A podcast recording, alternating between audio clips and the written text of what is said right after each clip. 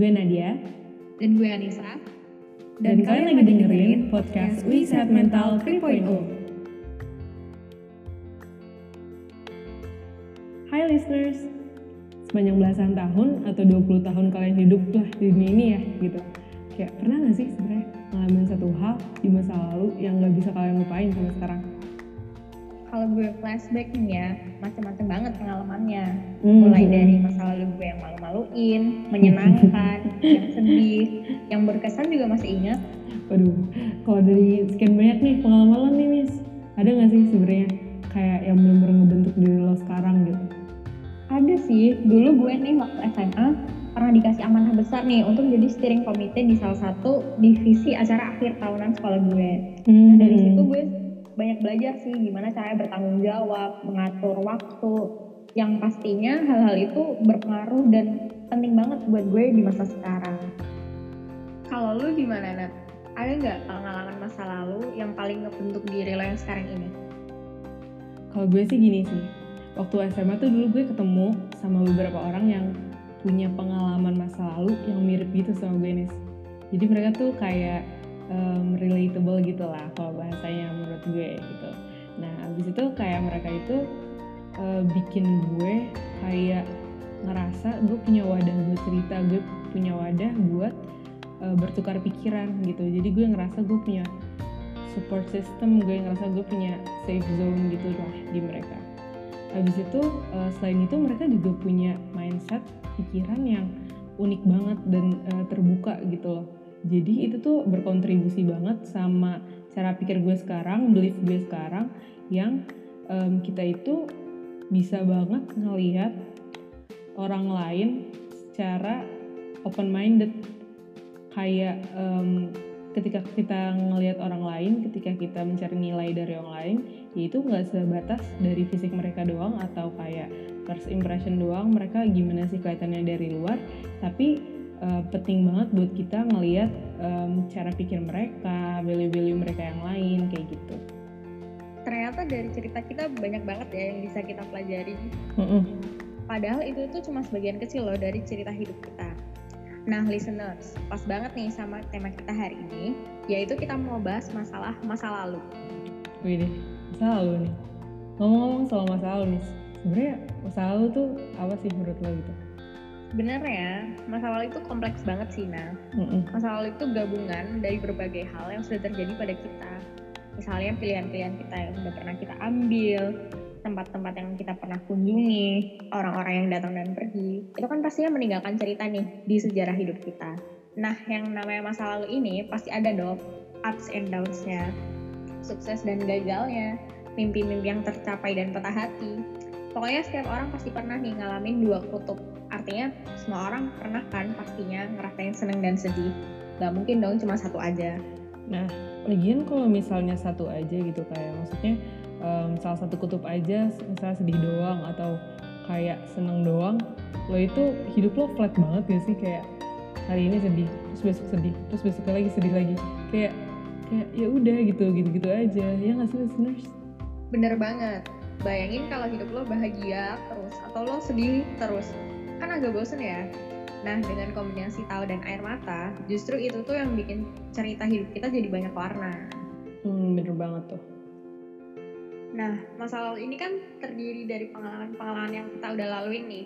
Tapi sebenarnya apa sih pengaruh dari masa lalu atau pengalaman-pengalaman kita ini ke hidup kita Nah?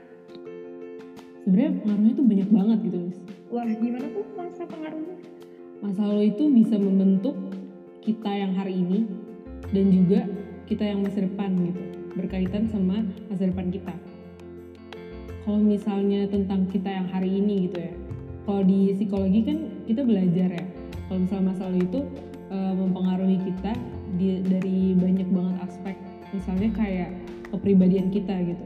Contohnya kayak misalnya seorang anak bungsu, dia itu udah sering banget gitu, kayak dapat perhatian dari keluarganya karena dia itu kan anak yang paling kecil kan dari keluarganya. Nah, dari dia sering dapat spotlight ini, pengalaman itu akan ngebentuk kepribadian dia buat selalu butuh jadi kayak pusat perhatian gitu. Terus kalau misalnya selain kepribadian ya, pengalaman itu juga mempengaruhi kayak belief kita tentang suatu hal yang dibentuk dari pengalaman yang cukup signifikan gitu. Misalnya kayak anak yang sebenarnya tuh seneng sama kegiatan akademis kayak misalnya musik atau nari gitu, tapi dari SD gitu misalnya dia tuh selalu diapresiasi kalau misalnya cuma misalnya rankingnya naik gitu. Jadi kayak dia kalau misalnya lomba nari ataupun apa gitu mungkin nggak terlalu diapresiasi sama orang tuanya. Jadi sehingga timbul kayak belief kalau misalnya buat jadi orang yang dihargain gitu dia tuh harus pinter secara akademis doang. Dan kayak orang-orang ini tuh mungkin nggak sadar gitu loh mis, kayak alasan kenapa mereka itu punya sifat-sifat atau kepribadian itu atau kayak belief tersebut, tapi pikiran mereka itu terus nyari cara buat menuhin kebutuhan dan kecenderungan akibat dari kepribadian dan belief tersebut gitu. Jadi untuk masa kini, masa lalu itu bisa mempengaruhi kepribadian dan belief kita ya? Betul banget tuh. Nah, kan dari tadi kita udah ngomongin ya nih soal pengaruh pengalaman masa lalu kita ke masa kini. Nah, kalau misalnya pengaruh pengalaman masa lalu kita ke masa depan, itu gimana sih nih sebenarnya? Jadi menurut jurnal yang pernah gue baca nih, ketika kita memproyeksikan masa depan kita, kayak kita mau bayangin masa depan kita, itu tuh sangat dipengaruhi loh oleh memori kita tentang masa lalu. Jadi kita itu punya kecenderungan untuk memprediksi apa nih yang akan terjadi dalam hidup kita di masa depan dengan memori kita tentang masa lalu. Karena setiap orang kan punya koleksi memori dan pengalaman yang unik ya, beda-beda. Dimana mereka belajar dari pengalaman-pengalaman tersebut, maka setiap orang tuh bisa beda-beda dalam memprediksikan dan mengantisipasi masa depannya.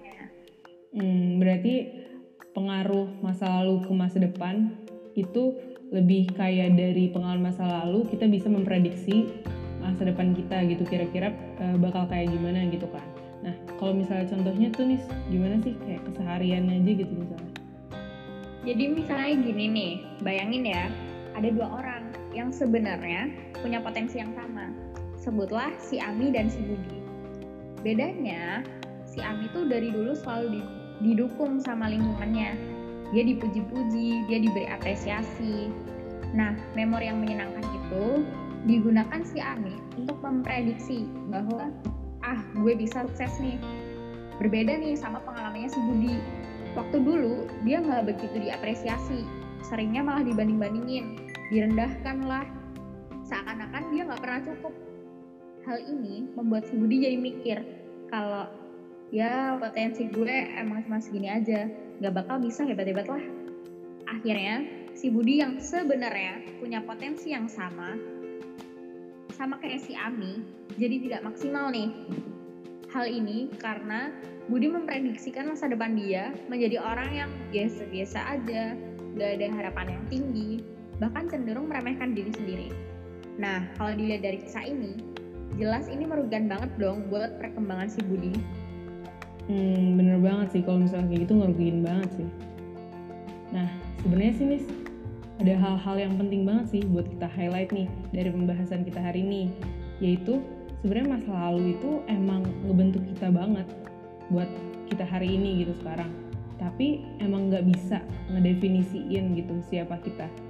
Kayak mungkin kita itu pernah berbuat salah gitu di masa lalu, mungkin kesalahannya itu bisa disebut fatal juga, tapi itu tuh nggak ngebentuk kita gitu menjadi orang yang selalu salah gitu. Kayak bener-bener nggak ngedefinisiin banget lah kalau misalnya kita tuh bakal selalu salah di hal itu gitu. Karena kalau misalnya kita udah belajar gitu kan dari masa lalu, dari kesalahan kita, itu tuh bakal ngebentuk kita jadi orang yang berbeda, orang yang udah belajar dari kesalahan itu. Jadi sekali lagi kayak sebenarnya emang gak bisa banget kalau misalnya lo tuh mikir kalau lo salah di suatu hal di masa lalu lo bakal selalu salah di suatu hal itu tuh nggak benar banget, karena lo itu bisa aja belajar gitu loh dari masalah itu, dan kayak itu tuh ngebentuk lo jadi orang yang lebih baik gitu sekarang. Nah, kalau misalnya tadi itu kan soal kesalahan ya, di masa lalu. Tapi soal keberhasilan sebenarnya juga kayak gitu nih.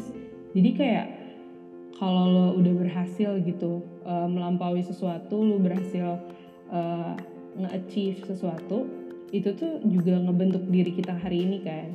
Tapi tetap juga itu tuh nggak bakal ngedefinisiin diri kita selanjutnya juga. Kayak misalnya gini, orang yang udah memenangkan sesuatu gitu, kayak udah nge-achieve sesuatu, mereka bakal jadi orang yang lebih percaya diri, punya belief bahwa dia itu emang berpotensi tinggi gitu. Nah, tapi itu tuh nggak bakal bisa terus-terusan, karena kalau misalnya lo nggak work on di kesuksesan itu, lo nggak work on di achievement lo itu ya udah tinggal kenangan aja gitu. Kayak itu nggak bakal ngedefinisiin diri lo kayak terus-terusnya gitu sampai masa depan. Setuju banget sih, masa lalu itu emang bisa ngebentuk kita dari berbagai aspek, tapi nggak bisa ngedefinisiin kita secara permanen. Karena kita kan sebagai manusia yang tumbuh dan berkembang ya, nggak adil tuh kalau misalnya kita di-frame sama hal-hal yang udah berlalu. Sedangkan kita berpotensi untuk berubah menjadi pribadi yang lebih baik lagi. Bener banget tuh. Mungkin listeners bertanya-tanya nih, gimana sih seharusnya kita bersikap terhadap masa lalu kita, baik yang menyenangkan maupun yang kurang menyenangkan? Sebenarnya tuh ada dua sikap yang nggak sehat sih, Nis. Pertama, itu kita bisa aja terjebak dan hidup di masa lalu. Ya sadar nggak sadar sih, seorang kadang bisa hidup di masa lalu sampai lupa kalau misalnya mereka itu sebenarnya ada di kehidupan yang hari ini gitu. Seakan-akan mereka itu terjebak di dalam kubangan di mana mereka itu pernah berbuat salah dan kayak melewatkan kesempatan-kesempatan yang udah nggak bisa kembali lagi gitu. Ketika kita stuck di masa lalu tuh, kita nggak akan bisa nikmatin apa yang terjadi di kehidupan kita sekarang. Nggak bisa live in the present moment gitu biasanya. Kayak kita bakal sulit untuk merasa puas ketika kita sekarang itu terpaku pada apa yang dulu. Nah, tadi kan yang pertama mengenai kita terjebak dan hidup di masa lalu. Yang kedua ini justru kita mengabaikan masa lalu kita. Well, emang kita nggak tinggal di masa lalu, tapi bukan berarti kita kubur hidup-hidup memori tentang masa lalu kita. Dengan perspektif ini, seakan-akan masa lalu itu nggak relevan dengan kehidupan kita sekarang. Sesuatu yang bisa dibuang dan dilupakan. Emang sih kalau di psikologi kita belajar bahwa orang cenderung melakukan itu sebagai coping mechanism, sebuah strategi kita untuk menghindari rasa sakit, malu, atau perasaan gak enak lainnya dari ulah kita di masa lalu. Tapi fatalnya, orang yang enggan belajar dari masa lalu ini beresiko mengulang kesalahan yang sama. Ibaratnya jatuh berkali-kali di lubang yang sama nih. Masa mau sih kayak gitu? Nggak mau lah. Jadi kayak sebenarnya intinya gini ya, sikap yang ideal atau gimana sih caranya kita nyikapin masa lalu kita itu dengan menghindari dua sikap tersebut gitu nih. Kayak jangan sampai kita terjebak di masa lalu, dan juga jangan sampai kita tuh alergi gitu, sampai nggak mau belajar dari masa lalu sama sekali. Maunya dilupain dan dibuang aja, padahal bisa kita ambil pelajarannya. Kalau ngutip dari Tan Malaka sih ya, terbentur gitu. Jadi nggak masalah kalau misalnya dulu tuh banyak benturan, kan worth it kok gitu kan ke depannya. Emang nih, tapi ya kenapa sih sebenarnya kita harus belajar gitu dari masa lalu? Analoginya begini nih, bayangin lo dapet tugas nulis paper, terus dosen lo bilang hasilnya mengecewakan, papernya dibalikin dan lo harus memperbaiki tugas paper itu. Padahal paper itu bersih, nggak ada coretan apapun. Lo jadi bingung nggak sih? Bingung nggak tahu bagian mana yang salah dan dianggap mengecewakan sama dosen lo itu. Terus, lo mau ngapain dengan paper bersih itu? Lo bisa berbuat sesuatu kah untuk memperbaiki paper itu? Pastinya nggak dong. Lo harus tahu kan apa yang salah dalam rangka memperbaiki sesuatu. Lo perlu tahu nih gimana dan kenapa itu bisa dianggap salah. Hal yang sama juga terjadi dengan masa lalu lo. Ketika lo merasa alergi untuk membahas masa lalu, sama aja kayak paper bersih yang kata dosen lo mengecewakan itu. Nggak pernah dibahas, berarti nggak pernah dipelajari.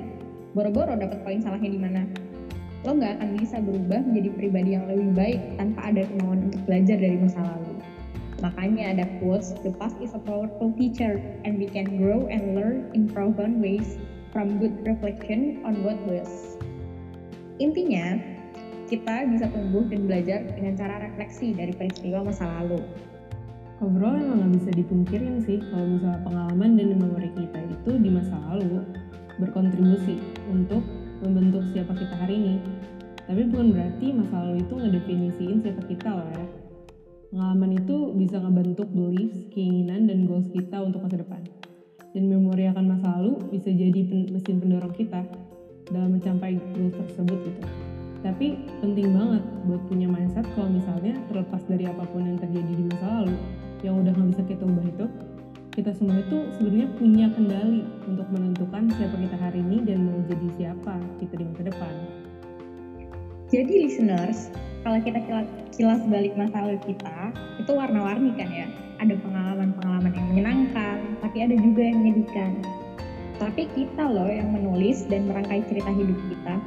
Kita yang punya kekuatan dan kebebasan untuk menentukan kemana sih kisah kita akan dibawa.